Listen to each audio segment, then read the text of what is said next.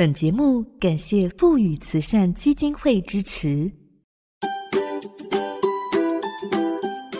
原来这样也能走出一片天哦！如果再年轻，我也要勇敢一次。欢迎进入找寻天赋的道路，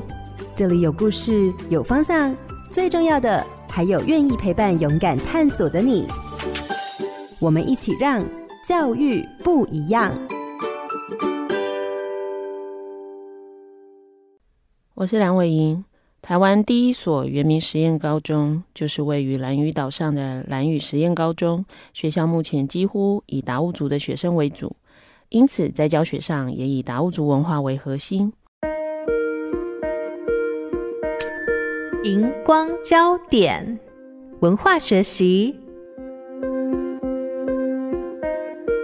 为了这样的转型，在学校任教的老师们也先从当兰屿文化的学生做起，透过地理、部落、环境、历史，深入了解在地。课程安排耆老加入，深化传承。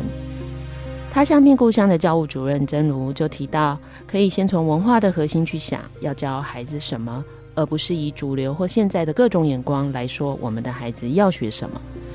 多元文化学习是世界重要的趋势。在强调永续的过程中，很重要的概念就是不要遗漏了任何一个人。期望透过文化生根的探索，能够让孩子们找到发展自己的机会，让孩子提早透过自我文化的认同，再到理解他人文化的学习，去发展一个更好的未来。也在探索文化的过程中，培养所有学习都需要的培养的共同能力与态度。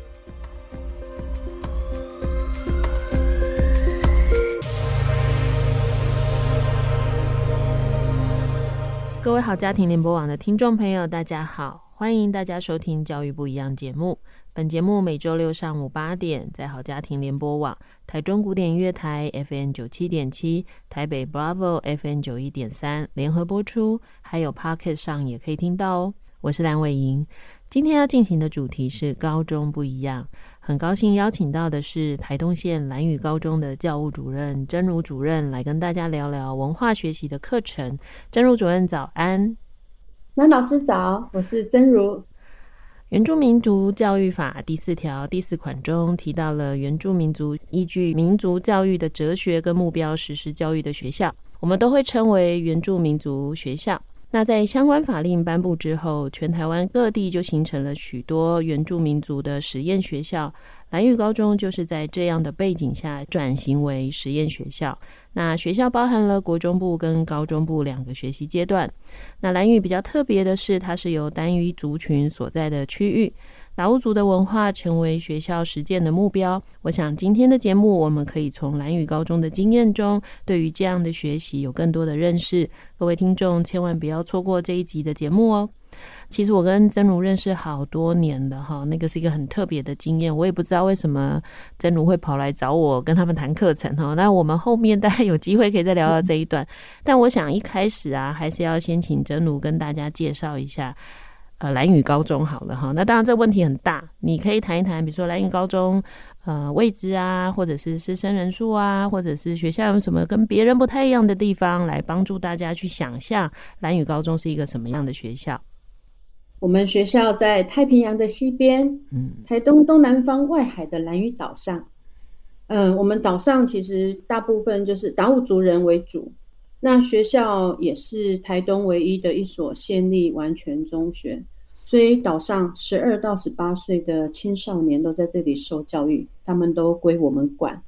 那因为这样，所以我们其实学校的母语就是主语的名称叫巴基纳纳乌瓦努马拉拉法尤瓦达乌，它的中文意思就是达悟青年学习的地方。那我们学校其实不大，就是国中只有六班，那每个年级两班，大概有八十八个人。那高中各年级只有一班，三十六个人。那我们的高中是综合高中的形式，但是因为学生少，所以高二、高三其实是只有餐饮管理学成一个这样。嗯。嗯好，所以刚刚大家有没有觉得真如很厉害，念了一串达悟语，但他其实不是当地人，这是其实是我很佩服他的地方哈。因为你知道，我有一次去兰屿跟着他哈，就在那个岛上，反正每一个人看到他只会说主任好，就全岛都是他管的。现在就算是大人，小时候也是他管的。诶，其实认识真如蛮好的哈，在蓝屿哈走路有风。那其实大家当然也谈了一个，就是特别会请真如主任跟我们谈，也是因为他真的在蓝屿，呃，我觉得叫奉献一生。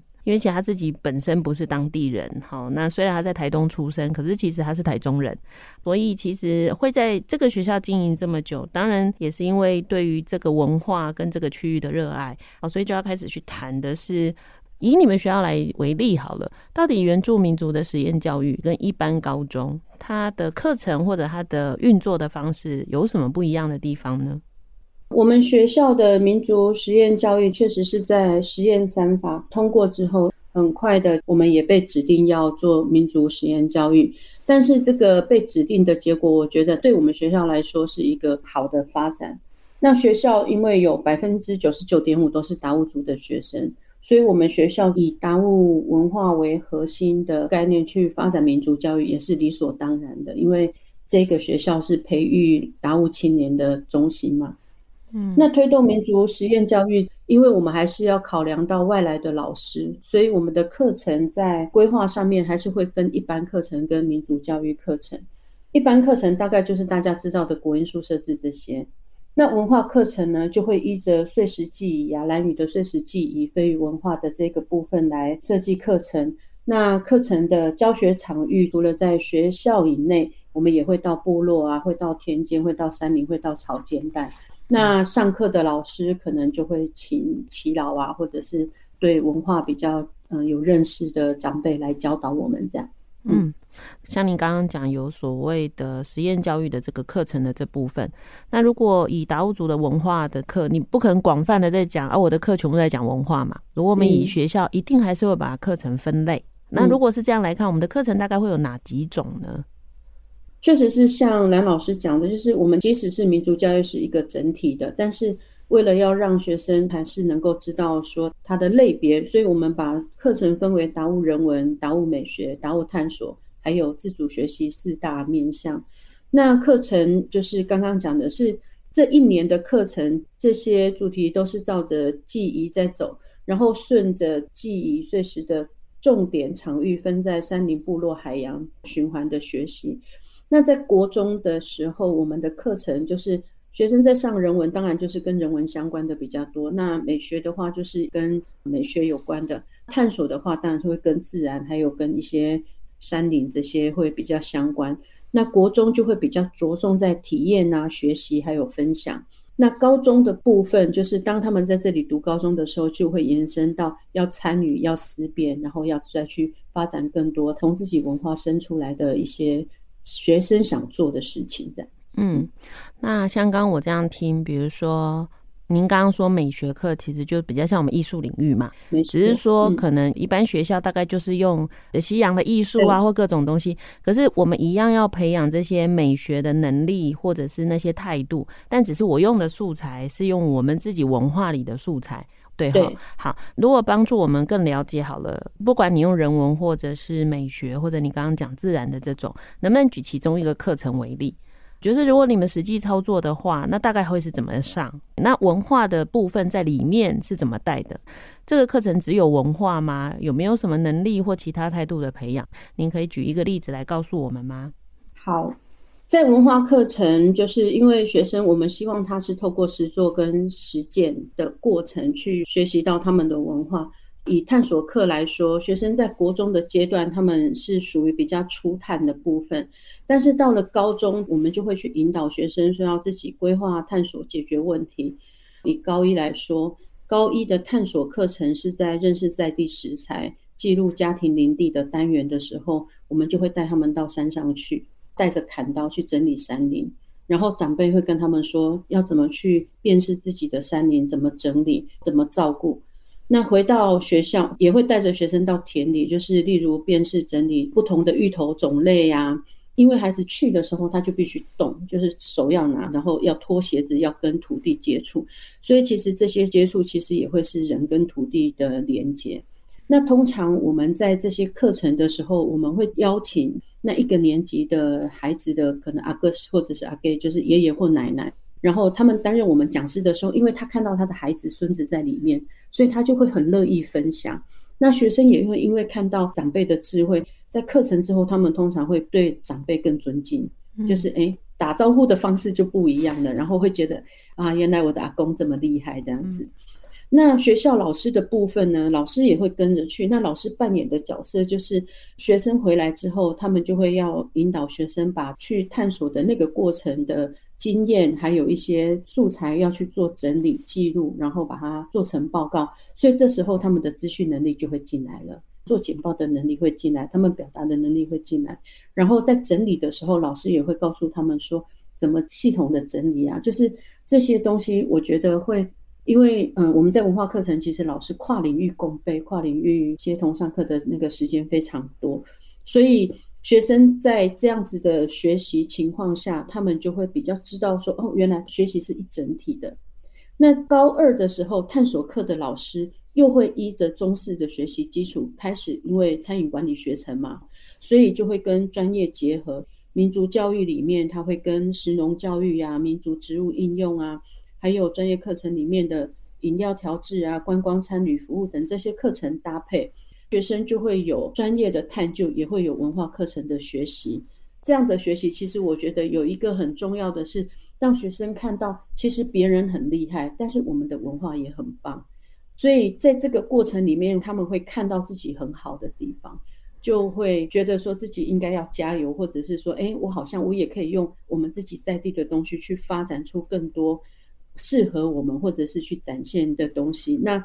这样的课程真的是需要老师很多的共备时间讨论，可能我们都还要看到那个年级孩子的特性，去发想他们想要做的事情，这样。其实像蛮多的区域也会做跟学校在地有关的事情，嗯、不一定只有达悟族这样。比如说，可能在客家庄，哎，那附近的学校也会做跟客家有关的课程。嗯，嗯，所以换句话说，大家只要思考的是，如果我是原民实验学校，我其实是以原民的所在的区域、原民生活的方式，跟他们的那些素材作为学生探究的部分。好，没错，只是说它的时间比例会更长。因为毕竟他跟主流文化，比如说孩子还是在生活中还是会蛮常接触主流文化，所以就有点像我们刻意在学校里头用比较高的时间比例，让他更有系统的去接近他原来的文化，比较不会是点状的那种，好像我们去部落做体验那样，他不是体验，他就是真的要学习。好，那我刚刚听到蛮多，就是他可能会学到跟原来部落里头有关的知识或生活经验。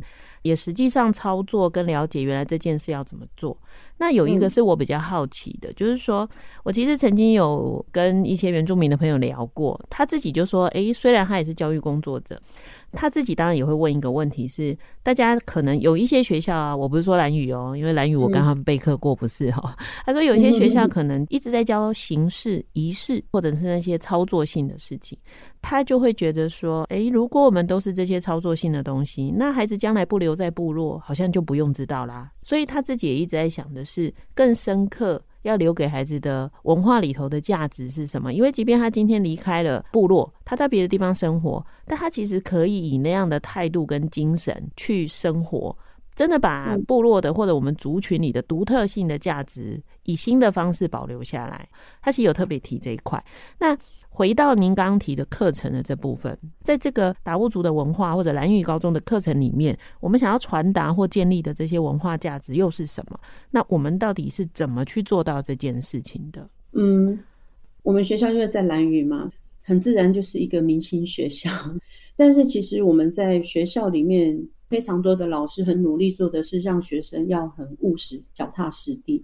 我说的务实跟脚踏实地，就是包括我们的民族教育课程。刚刚会说照着碎石记忆走，就是我们希望学生是在他的生活里面，他看见他学习，然后他是跟他实际的生活是完全融合在一起的。那那个完全融合当然是会有困难，所以老师反而必须要努力的去找到那个嫁接的点，或者是说那个机会。但是我觉得对学生来说，他的这个学习是为他自己学习，而不是他只是可能就是为了某个仪式。我觉得这个应该是还蛮重要的，所以其实我们学校可能有时候会被邀请说要去做什么事情，我们其实，在学校里面都会有非常多的讨论或者是说疑虑，因为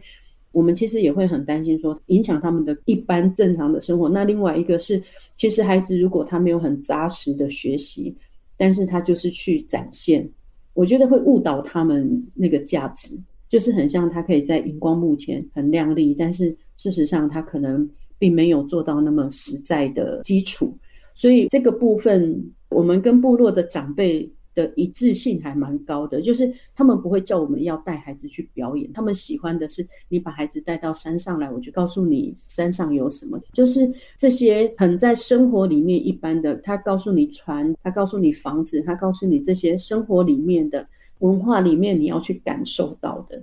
所以在我们的课程里面，我们就要去从这些内容里面，例如钓鱼好了，那个鱼竿是竹子做的，然后竹子做的，我要把它用直的话，我用火烧。我不是自然老师，是延展性吗？就是可能它的特性啊，或什么，它是在课程里面就有的。所以老师的专业是在让他跟学科或者是跟西方的知识做对应，并不是谁好谁坏，但是要对应。那我觉得这个就是我们自己要坚定，我到底跑这个文化课程是为了什么？嗯，我其实会特别问真如这问题。当然不是因为我自己有疑问呐，好，是因为其实我这几年也陪蛮多不同的原住民学校在做课程的讨论。我有时候也会遇到老师们，他会说：“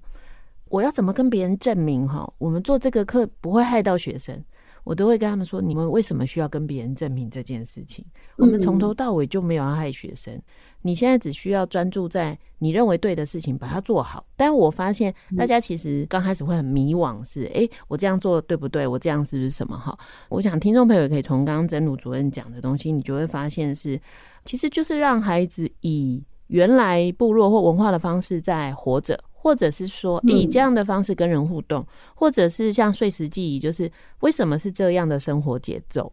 它其实背后有人跟大自然的一个和谐的关系。嗯、我记得我之前陪台湾族的伙伴做课程，也有类似这种，他们就会说：“哎、欸，其实像我们汉人上山，你会带一大堆有的没有的、嗯、啊，因为你怕没这个没那个哈，你这个塑胶袋带一点呐、啊，这个带一点带一点，嗯、你会发现不是啊，那个他们的母母上山只要带一把刀。”他就会知道有些叶子可以当容器，什么东西可以做什么。那我们不是，我们很笨，要带一袋东西，然后很多都用不到，或者是反而很难用。所以其实慢慢孩子就会理解，可能祖先们早就在做与山林共存、无痕山林，或者是永续的这个精神。嗯，所以确实我其实很认同刚刚真如主任讲的，其实孩子们到最后可能会发现的是，原来文化没有谁好谁坏，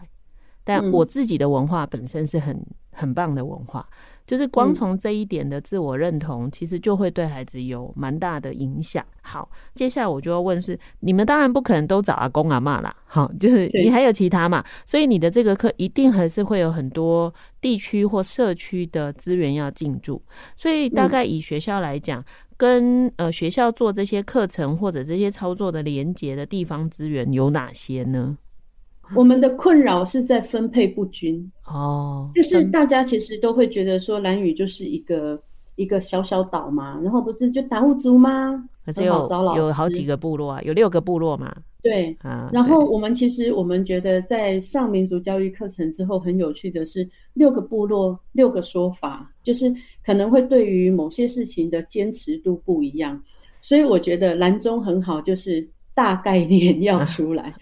就是会告诉学生说那个精神在哪里。嗯，例如可能朝鱼记好了，六个部落会不一样，所以我们在这样的状况下，我们可能需要找东青村、渔人村、狼岛村，就是不同部落的长辈来跟我们叙述。然后像高一的学生要知道部落发展史好了，我们就带高一的学生一个部落一个部落去听，他们会听到很类似的故事，但是都有部落观点。但是我觉得现在的长辈也很棒，他们就会说，这个是我听到的故事哦，这是我们这一村这么说的。但是别的村你去听他们说，然后我就会觉得哇，长辈比年轻人现在的一般人都还要理智，就是很清楚的知道说他不是什么对错，而是那个观点，或者是说我们在讲起源的时候就会有家族的概念在里面，所以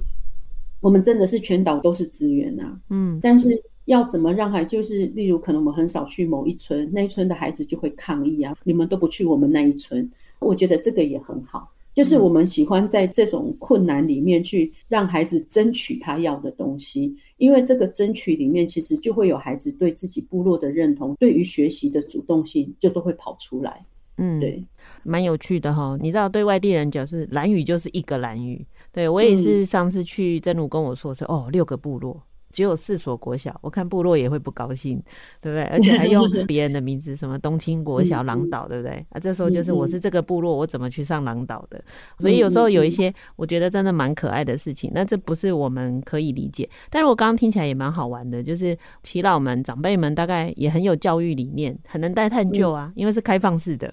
它不是那种封闭式的，欸，如果它是封闭式的学校，应该很卡，什么都不能上，动辄得咎，讲错话就惹到人。这个也是真如曾经跟我提过，说其实岛上的人是很和善的，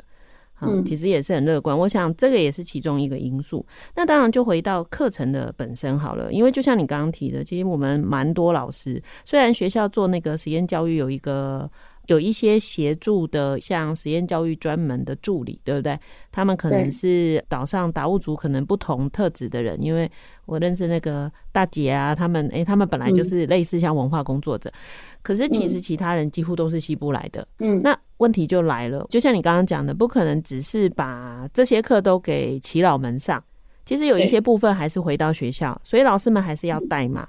那到底这整个课程的发展是怎么形成的？嗯、老师们其实自己也不懂这些文化，甚至也不知道应该怎么带起。对，所以当时这一路发展到底是怎么做的？含着泪做。这个我知道，这个我知道。嗯，我觉得一个很大的启动，其实是在我们刚开始，就是我们是一百零六学年开始准备起，那时候在跟部落的长辈们说我们要跑民族教育的时候。我发现老人家的那个眼睛都有闪了一下光，我觉得那个闪的那个光让我们觉得民族教育就是应该要跑，但是他们也会觉得很像学校就是一个专业，或者是说从过去到现在他的经验里面，学校就是学校文化。所以我们在前面的那个准备的时候，其实我们花了很多时间去各部落去问长辈说，如果我们要上民族实验教育的话，那有哪些东西是应该要上的？那个过程里面，我们慢慢的把它整理好，整理好之后再去问。那问了之后，我们就有一个大概的架构出来了。那那个架构，其实我觉得我们学校，嗯，大家知道吗？就离岛学校，所以我们的老师流动性很高。但是我觉得我们在刚开始的时候也遇到一群很兴奋的老师，就是很高兴说可以参加这个很像历史性的一课这样，所以他们也很投入。那我们当时我们花了很多时间整理了这些课程之后，接着开始做的，真的对老师来说，他就是必须做文化真人。那老师当然就会很辛苦啊，他们就会说啊，这个不是我的文化，为什么不能只教台湾的文化？这个时候，我觉得就是老师学习的开始，就是要让老师知道，他来学这个文化，就像我们的孩子去台湾学外面的文化一样，他的困难就是孩子出去学的困难，所以其实是需要透过。很多的沟通也需要给老师们很多的真能，他不但是要脑袋的真能、专业的真能、文化的真能，当然还要有那个就是要有信念、共同做事的真能，就是有非常非常多的事情要做。但我们学校又是因为在离岛嘛，所以专业其实也不容易进来，所以我们其实老师们也很有共识，说我们自己要变成自己的发电体，所以我们其实方式就是用共备、共同讨论、跨领域。然后现在还好，资讯发达，线上的资源也会变成是很重要的资源。那另外，我们用寒暑假也带老师出去外面看，其实出去外面看会觉得别人很厉害，也会觉得哎，自己很像也有一些特色。所以慢慢的，老师们的那个共识就会多。那我觉得，其实老师们没有办法做，是因为害怕，但是其实老师是坚强的。我觉得老师就是有一个不服输的基本个性嘛。所以我觉得让老师觉得说，他只要他认同他在兰屿要推民族实验教育这件事情是老师应该做的，因为我们就是学校在兰屿岛上，所以老师认同之后，其实要推民族实验教育，然后他们需要为这些去花时间，就没有太大的问题了。嗯，好，所以其实跟所有的教育本质是相同的，你只要相信这件事，你也愿意。其实没有什么是不能开始的，嗯、即便他蛮辛苦的哈。那当然，我想，呃，我们这一段的节目其实谈了大概从课程怎么形成跟课程怎么执行做了一个说明哈。主任一直说他很紧张，可是其实我认识他这么多年，大概也没有人能够比他讲得更清楚。他其实想要讲的更有系统，可是我比较喜欢听他讲故事。那当然，我这里就也是要谈一个哈，我其实跟真如认识。那是一百零八年嘛，有可能哈。其实我们更早应该是在很多全国的会议里头，大概知道彼此对。但是真正接触跟合作，应该是一百零八年吧。一百零八零六就接触了，我这么早就进到岛里嘛？没有，我记得那时候对，那时候真的很早的时候，是真如主任特别邀我说，你可不可以来蓝屿？我们已经盘到差不多，可是他自己也很谦虚。其实我那时候跟他接触的时候，他真已经做很多事，但他觉得那个结构性还不够强。所以他在想是怎么样让它变成更有系统性的东西，所以那时候就特别去岛上陪老师们备课。但我凭良心跟各位讲是，其实我一直很佩服愿意到兰屿教书的老师，因为其实就真的在一个岛里头，跟我们在城市生活的习惯很不同。我那时候其实心里头是虽然答应他要去，但我好希望飞机不要飞。我觉得这是很我我自己觉得很特别的故事是，是我其实当时非常希望飞机不要飞。然后我记得我在台东机场的时候，真的他就突然说风势太大，他要评估，还不确定飞不飞。我心里头就有一点点其实小小的开心，但是没想到突然飞了，我就只好上去。而且我还跟真如讲很好玩哦，大家知道我上去到了蓝屿之后，从那之后关三天都没再飞。进不来也出不去，然后真如就跟我说：“老师，你如果把事做完，祖灵就会让你回家了。” 我觉得那时候我们每次在讲的笑话，但我其实虽然在那里待了连着好几天哈，我其实是感动的。后来其实我一做完就想回台湾，但那一天又不飞，明明没事他也不飞，但因为那个晚上留下来，真如带我去达悟族的老夫妻的家里头，我真的第一次真的跟着他们吃饭。也就是，哎、欸，你吃的东西都不是我们平常吃的，就是他们吃的锅子啦，直接给你装芋头，芋头是主食，就真正体会那个什么叫人跟人互动，就是一种很腼腆单纯的人，他觉得他已经把他觉得最棒的东西拿出来了，然后哎、欸，也没有那些特别的仪式，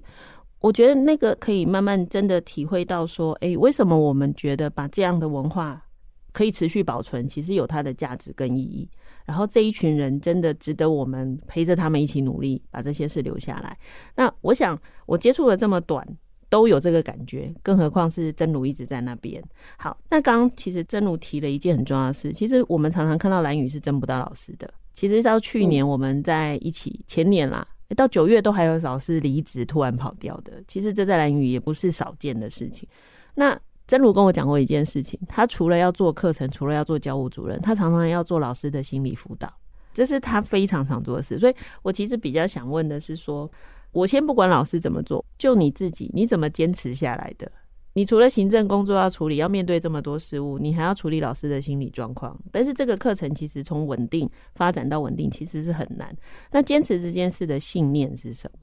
我觉得很像不是坚持，就是一直走，一直走。然后走久了，好像就是坚持嘛，就是它就会是一条路了。就是在我的感受里面，是我觉得伙伴很重要。其实这一路，我们学校开始在推民族教育，或者是说，其实其实还没有在民族教育之前，我们学校就是一个我自己觉得是一个非常特殊、非常珍贵的地方，因为老师们的本性都会出来，我们很能够跟自己相处，然后去认识自己。那在这个学校，其实。我以民族教育来举例好了，其实前面的老师他要花很多很多的力量，让自己原来他的课程可以继续走下去，就是也要分享啊，然后还要共享。那重点是我们因为每一年都会有新老师嘛，所以他们还要带着新老师一起，所以也要常常要讨论怎么样才能够让老师很快上手。但是我后来我们的结论就是没有快这件事情，就是你有没有要投入，就是你如果投入就有了。如果老师认同了，就有了。那如果老师都认同，就是脚步快了，课程自然就跑起来了。这个过程里面就会有人怀疑人生啊，说怎么背了半天没有成效，然后怎么会兴趣缺缺，或者是怎么样？所以其实我们要常常去确立共识，常常对话是很重要的。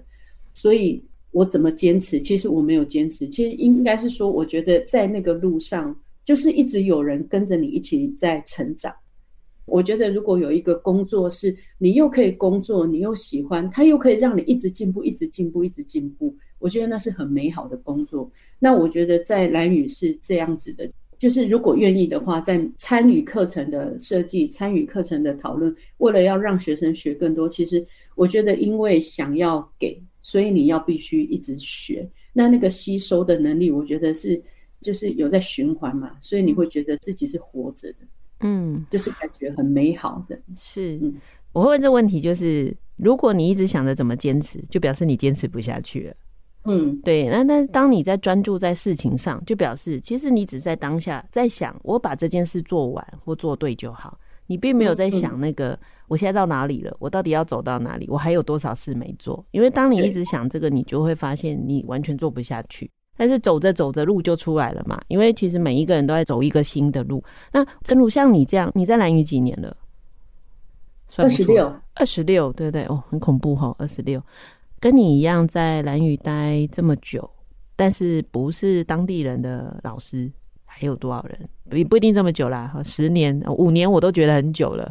有多少老师是这样？其实我们学校现在还不错，是我们其实有一批中生代的老师，大概有六七八个，哦、就是大概都是八到十年左右，三分之一喽。嗯，所以他们是以我们现在民族教育在推动啊，真的是很重要的支柱。我觉得这个也是，就是你不能因为这样子而怠惰，因为这些老师他们的家毕竟还是在台湾，他们还是会离开。但是我觉得以我们学校来说，大家都会讲说这是流动率，但是我觉得流动就会有活水嘛，所以我们要把它当做活水来用。就是如果他在这里久一点，我们也有代理老师在这里很久，然后我们也有很久的老师，那在那个过程，就是所有的老师他愿意做的就是。都是加分啦，就是只要有在动都是加分。嗯、所以，我们学校这几年，我觉得可能也有部分的老师是因为认同我们学校现在在做的民族教育，所以他留下来。那以学校来说，这些力量是还蛮重要的。确实是这样。刚刚主任讲了一个，也是我们常跟有些校长无奈的校长跟主任讲的笑话，就是，哎，我们最大的问题就是没有人流动。因为我觉得该流动走的人都不流动，这个哦，你知道那个流动率大、流动率小哈，在教育圈都是不一样的问题。但是，没错，哎，主任讲了一个很很乐观的看法或正向的看法，就每一次的流动都让我们带来一个新的可能。那我们也可以从不同的人身上看见一些我们可能没有思考过的问题。那当然还是会有一些流动流过来的，不一定是好好可以合作的啦哈。比如说。我确实也会在想的是，可能有的老师会说啊，怎么办？那很多孩子的学历，基本学历都很弱，诶，很多东西基本能力都不行，一直给他上这么多文化课程，这样怎么办？有没有遇过类似像这样的老师？哈，我们就已经忙不完了，还在内部一直拉扯，然后一直扯后腿，或一直捣蛋，或甚至去跟孩子讲一些好像不该讲的话，会有遇到这种情况吗？那要怎么处理呢？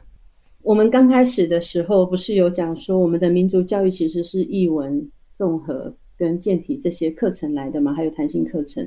所以我们的学科其实是没有影响到。但是刚刚老师您讲的这个，确实我们今年有新老师这么问我，我觉得这个是很有趣，因为以前在还没有民族教育之前，我们还没有推民族教育之前，我们学校的学生就是上国英数社自，然后健体什么这些所有的科目都是外来的科目。可是当有民族教育之后呢，国英数社自以外的综合译文跟探索，它会跟文化有结合。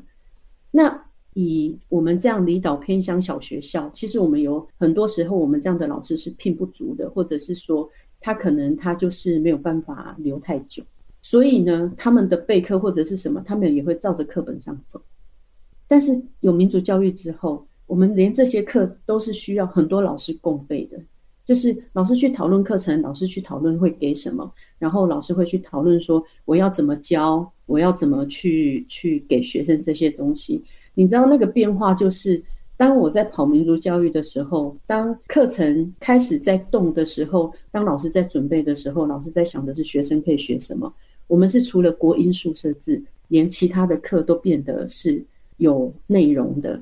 所以其实它是加分的。那其实我们在技术上，我们都会尽量让一般课程的老师有机会进到民族教育课程里面，因为他们会在民族教育课程里面看到学生不同的学习。呃，我举例是，我们曾经有学生在高一去上了文化课之后写报告，写满满一张纸，国文的作文叫空白卷，然后国文老师就崩溃了。可是他看到学生在文化课程的那个作文的时候，他说。哦，原来他会写字哦，他会讲那么多话，所以我觉得其实是应该是说，其实我们是不得已去把一般课程跟民族课程把它分开。一般来说，我觉得其实学生他本来他就应该是要教要学完整的课程，就是他所有他应该是要能够融合在一起的。所以我们其实会很鼓励学科的老师也能够把文化的内容把它放进去，所以让孩子觉得说它是有关联的，自然他就有兴趣。所以在老师他们提出这些疑问的时候，其实我觉得他们提出疑问也很好。然后我只要告诉他说啊，本来他们综合课的课跟现在的文化课的课，你觉得他们哪个学的比较多？文化课嘛，那一般课程过去跟现在是一样的，所以就会看到他现在是比较好的。那也确实是因为这些共备，其实会让老师看到很多的可能性。他们会想说，用这个课去把他原来的学科的什么东西加进来，这样子。嗯嗯，对。其实我们当时一起在思考跟规划这个课程的时候，我其实把它切两大块，也是希望至少它不能因为硬要融合在一起，结果全部没做成。所以我们当时的做法是，至少让它文化课是。能够往前走，而且要看到具体对孩子的影响跟成效。嗯嗯、那其实，在领域课这边呢、啊，就像刚刚真如说的，你看孩子一样是写作，那为什么有时候国文课的那些题目他写不出来？因为没有生活经验，嗯、没有感觉。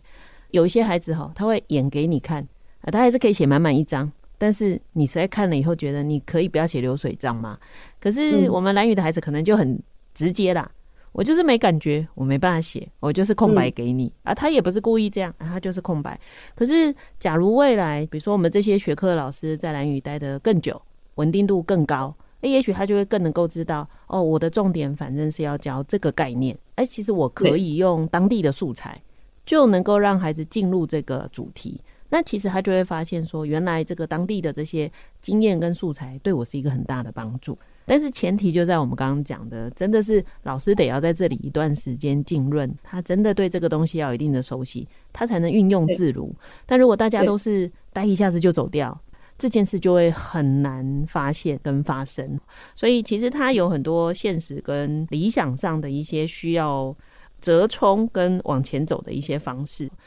正如你提到学生这一块。能不能跟我们多谈一下？因为其实你在那里二十六年了，前面可能有个二十年都还没有做民族教育，对不对？嗯，好啊。虽然原住民族的法出来，嗯、那时候规定学校要做一些文化课程几小时，那也是一点点好了，也没那么多。那你自己在看，当学校开始转型成这样，文化学习的课程进来之后，到底孩子们跟过去的孩子们有什么不一样的差别？可以跟我们具体举例子吗？嗯。其实我们前几天我才跟老师聊到这几年孩子的变化。我们说，我们觉得现在跟孩子的感觉、跟学生的感觉真的很像伙伴、亲人。可是以前就是老师跟学生那种感觉是，就是你在跟他怎么进，就是疼他的老师。可是你跟他不会是伙伴。那我们学校其实，在期末啊，我们都会让学生写学习回馈问卷，然后学生都会先问说。我们的名字会不会被贴出来？我说不会。老师会不会看？会。然后你们会怎么给老师看？我就说你们好好的说，我们就会让老师看。所以，我们这个学期的开学共备的时候，我们有将近两个小时，我们让老师去看学生的回馈。那学生其实他们在民族文化课程呢，他们的回馈其实基本上大部分都是正向的。其实应该是说。他们看到老师会愿意去接受他们的文化，然后带着他们学文化。虽然以国中生来说比较幼稚一点嘛，哈，就是他们比较调皮，但是他们在回馈的时候，他们的那个感谢很多，哎，就是满意度很高。然后，而且他们会在看到老师的努力的时候，就在期末他们会说：“老师，我们不乖是因为我们怎么样？”你一定要坚持下去。类似这种鼓励的话，就是常常都是学生在鼓励我们。那学生也会说，他对于文化的认同高了，他会觉得自己不会讲母语是一件应该要再加油努力的事情。我们看到的是，学生其实他们在认同之后，他们对于自己要做的事会要求多了。他们会对于学弟妹有学到的东西，他们没学到，他们来跟我抗议说让我学，或者是说他们也会说，他们是不是可以上哪些课程？他们哪些课程能不能做什么样的调动？我的意思是。就是在这个过程里面，我们其实看到的是学生本来是被动的。以前学生只要一回到学校，因为我们学生学生是住宿嘛，大部分学生住宿，他们都会说我们很像回到监狱，然后我们就心里很沮丧。可是现在不会，现在是孩子即使晚上要回家了，然后他们会说：“老师，你们要早点休息哦，你们备课那么累，这样真的很辛苦诶。”就是他们会讲很多很体贴的话。然后就是在跟他们做课程讨论或做什么要去一起进行的，通常我们会跟学生先有一些共识，那他们抗议我们也会接受。那我觉得其实，在那个过程里面，其实学生会看到的是这样子的氛围里面，他们知道他们可以主动要求，而不是被动的接受。所以我觉得，在以兰语的孩子来说，其实要让他主动的要求的时候，他就必须要去思考。那你要思考，你就不能乱讲，所以你要去想，就是要去弄清楚发生什么事情。所以我觉得这个步骤其实也是老师在学习，因为以老师们来说，也是都是课本给你什么就来什么，其实根本不会管说我们要教孩子哪些知识，哪些教科书有就有，但是。嗯，我要说的是另外一个是，其实我们民族教育很运气，就是很幸运，是因为也遇到十二年国教，就是素养导向，所以我们很能够跟老师说，就是这样的素养把它培养起来。我们的目标就这个目标，其实什么料都可以进去，就是你的目标达到就好。所以我觉得老师也在变，学生也在变，然后学生看到老师的那一个用心，其实我觉得那个是老师很重要的身教，嗯，就是你对于你的态度的那个身教。嗯，我觉得刚刚有一个蛮重要，也是呃，也不要说十二年国教啦，其实坦白就是二十一世纪之后，嗯、所有的教育里头都有一个很重要，是那个学习者的主体性要出来。也就是说，如果他不是想学，坦白讲，你端再好的菜都没用。那主任分享就会说，孩子们会开始在意有什么东西我有学到，或者是会开始去参与跟了解自己的学习规划。也不是被动的被安排，然后我就是把老师交代我的事做完。那当他会在乎这件事，至少有一件事对的，就是诶、欸，他的生命可能就有了热情。嗯，呃，他有一件想要做的事情。那家长呢？其实我现在要问的是，刚刚我们可能有老师这边的，然后有学生这边的家长呢？家长对于学校做这样的课程，除了刚刚一开始耆老们很兴奋，好了，好，那我如果不要讲耆老，我就讲爸爸妈妈。呃，耆老还隔一段嘛，阿公阿妈有另外一段。那父母怎么看待我们学校做这样的事情？那他们看到的，他们的评价或看到孩子的改变又是什么呢？我们刚开始要推的时候，当然我们听到的赞同的声音会多。那接着我们开始在跑之后，其实这几年因为蓝屿的观光也发展得很快，外面的资讯进来的也很多，所以就会有家长可能也会有疑虑，说：“诶，这样子上好吗？”我觉得有趣的是，学生会来问我们说，他们的爸爸妈妈这样挑战他，他们应该要怎么回答才好？那我们就会问学生说：“那你觉得学到好还是不好？你可以去跟爸爸妈妈讨论。”那爸爸妈妈的部分，其实因为父母中间段有很多都是在年轻的时候就到台湾去工作，所以他们其实跟文化也有一定的脱节。那当然有非常就应该是说，现在各种价值、各种资讯都会有，所以我们也会尊重家长这样子的提出异议，但是我们会解释给他们听，就是我们为什么要这样子做。那就是例如可能学科里，因为我们的学科还是在嘛。那我们就会告诉他说，我们用这样子的方式去让孩子学什么。那这里的家长其实非常的，就是能够理解，他就没有问题了。嗯，对，所以就是一个相对好沟通，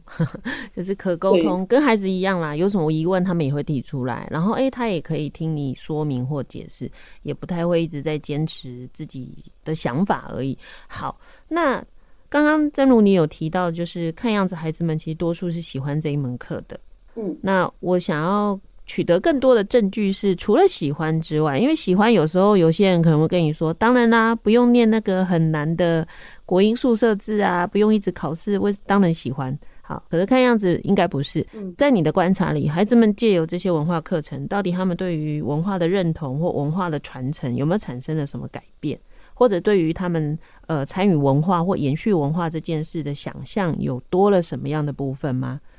其实我们都以为学生从部落来，对文化的认识很多。但是我们这几年在备课、还有上课、还有问学生问题的时候，我们发现，其实我们的学生在文化的认识上面也越来越薄弱。所以我觉得那个提醒是会让他们回家之后，他们的观察也会变多。例如以岁时记忆来说，好的，之前有一个时间叫做 Mibalus，就是。嗯，他们会把它翻成鬼神祭。那那个祭拜的时候，就是呃，家里可能会把食物放到屋顶上去。孩子们在讲这件事情的时候，有小孩就说：“老师，我以前都以为那个是要怎么样，就是可能要给鬼吃啊，还是什么？但是他其实他不是。所以当我们告诉他这些的时候，会告诉他你要去观察家里的哪里，然后去问长辈什么。那他们知道之后，他们去看。”他们原来视为理所当然的事情，突然他们觉得，哎，好像观察就会有很多细节出来。所以我觉得这一个部分是我可能，我如果跟他讲其他的，就是其他的文化，你你即使跟他讲，都还是摸不到边嘛。但是在这边跟他讲的时候，你包括他的观察能力呀，他的感受力呀，都会在这个过程里面可以跟他们做对话。那因为他们也有一些片片段段的经验，所以他们也会来跟我们说。我们去年在朝鱼祭的时候，你知道有小孩来跟我们讲说：“老师，你能不能去拜托我的爸爸，让我去参加朝鱼祭？因为他都上教会，就是他想去参加，但是爸爸可能呃因为宗教的关系，就是会觉得说这个是迷信。但是我觉得对孩子来说，这就是他的一个学习。当然不会所有的人都一窝蜂的认为都是好的，或者是怎么样。”但是我觉得，在那个氛围，或者是说，在那个看见里面，其实我觉得是在学校场域里面去增加一些孩子学习的可能性，就是不是单单只是一般教育里面的那些国音数字机，应该是更需要他们自己从自己的文化出来。嗯，当然，蓝宇高中的实验课程或文化课程一定现在才开始嘛。我如果说，哎、欸，我们现在已经做到什么？我想正路也会很谦虚说，没有没有，我们还在路上。那你自己，你自己怎么想象那个未来？他到底你的理想图像，或者他的未来，你其实对他的期待是什么？他能走到哪里？这样？嗯，其实我觉得就是只要可以走，就是希望啦。嗯，他走到哪里？我以前会很忧担忧。最近有练习，不要担忧，因为其实会担忧的话，就是会看到，就例如像就是刚刚讲学校的流动啊，然后我想说，哎，如果我退休的话怎么办？没有，没有怎么办？总是会有人在，而且因为我会，我常常会想说，这几年，因为我们连助理们，就是我们学校有非常多的助理是我们这边年轻的孩子，他会告诉我们说，老师，如果我们那时候在学校已经学了文化课，我们可能以前出去的时候就不会那么没有自信了。就是我觉得这些孩子可能大一点孩子，他看到的时候，他的这些我都会觉得，其实就像刚刚讲的，是做什么就是当下我们觉得该做的就做。那我们想要做更久，搞不好老天爷不让我们那么久也没办法。嗯，但是就是尽量把就是现在做得好。但是我我相信是就是民族教育可以在学校延续的更久的话，当然对孩子们，我觉得。它应该也是比较是符合公平正义吧，就是以族群的平等啊，或者是说对于族群的尊重来说，我觉得应该都是这样。我想延续刚刚真如主任说的哈，确实，其实多元文化这件事情在二十一世纪哈，其实不止台湾，全世界各国、联合国其实也都非常的重视这个事情。那在永续发展。的呃教育好了，或者联合国做永续发展项目，它其实一个很重要的精神，就是希望在所有的发展中不要遗漏任何一个人。那所有人都有充分发展自己的机会。嗯。那我们当然要充分发展，或者是活得好，有一个很基本的，就是我们一定要认识自己，或者是认同，或要有一定要有自信。所以，怎么样从每一个文化中，就是理解其他人的文化，甚至从他人的文化里头去学习到自己。可能比较不足的部分，那这都很重要。所以其实每一个文化的永续跟保存，也是联合国要努力的一个方向。那当然我们在台湾就会在做这个事情。所以其实我以前曾经也听过一个老师哈，就教授我提到，我就问他说：“诶，好像比较少特别在做闽南人的文化。”那他也很可爱，跟我说哦，因为闽南文化就是主流的文化了，我们生活中很多。我说，呃，那我更担心的是，他已经主流到孩子不知道那是闽南文化。嗯，哎，这个其实，所以反而我有时候某个程度上会觉得，哎，刻意在提醒原民孩子我们的文化有哪些，或某些客家的文化，我觉得这都是非常好的事情。所以我也会特别跟我的孩子说，哎，我们闽南文化里头有哪一些啊？比如说。像什么事情不能做？为什么？我们不一定想要这样，可是它其实背后有它的价值跟精神。所以所有文化都在这个世代，从过去到现在，过去的存在，然后现在如何延续，然后以什么样的方式延续，保留什么价值？哈，那很可能不同的文化的智慧结合在一起，都可以帮助我们人类去突破未来的困境。那这个其实是更积极。文化为什么需要被保存？除了维护人性尊严，然后除了让每一个人平等以外，更多的就是在不同的智慧中。找到人类向前的一个可能性哈，那我想非常感谢曾如主任的分享。其实他没说出来的比说出来的还多，而且大家刚听了这么多，就会知道他们真的非常的辛苦哈。我觉得我一直很佩服他。如果我今天有那个权利，我应该每年都会给他师铎奖，但是他应该没有空去报名哈，所以我一直很想说，可不可以直接给他讲？他真的很辛苦，也很。呃，热衷也投入在蓝雨的教育里头。那希望今天的节目可以让大家对于这样的教育跟这样的学习有更多的认识，也期望各位的听众可以持续支持跟关心我们高中现场所做的努力。谢谢真如主任，谢谢。感谢您收听今天的节目，欢迎大家脸书加入教育不一样的粉丝团，然后留意我们节目的相关讯息。如果您对节目有任何的疑问，也欢迎您上脸书留言私讯，我会安排回复。接下来，请您继续锁定好家庭联播网台北 Bravo FM 九一点三，台中古典音乐台 FM 九七点七。另外，也邀请您上 Podcast 搜寻订阅教育不一样。感谢台东县兰屿高中教务主任曾如主任今天的受访，我是蓝伟莹。教育不一样，我们周六上午八点见。以微笑点亮教学现场，赋予慈善基金会与您一起支持教育，陪伴生命找到自我价值。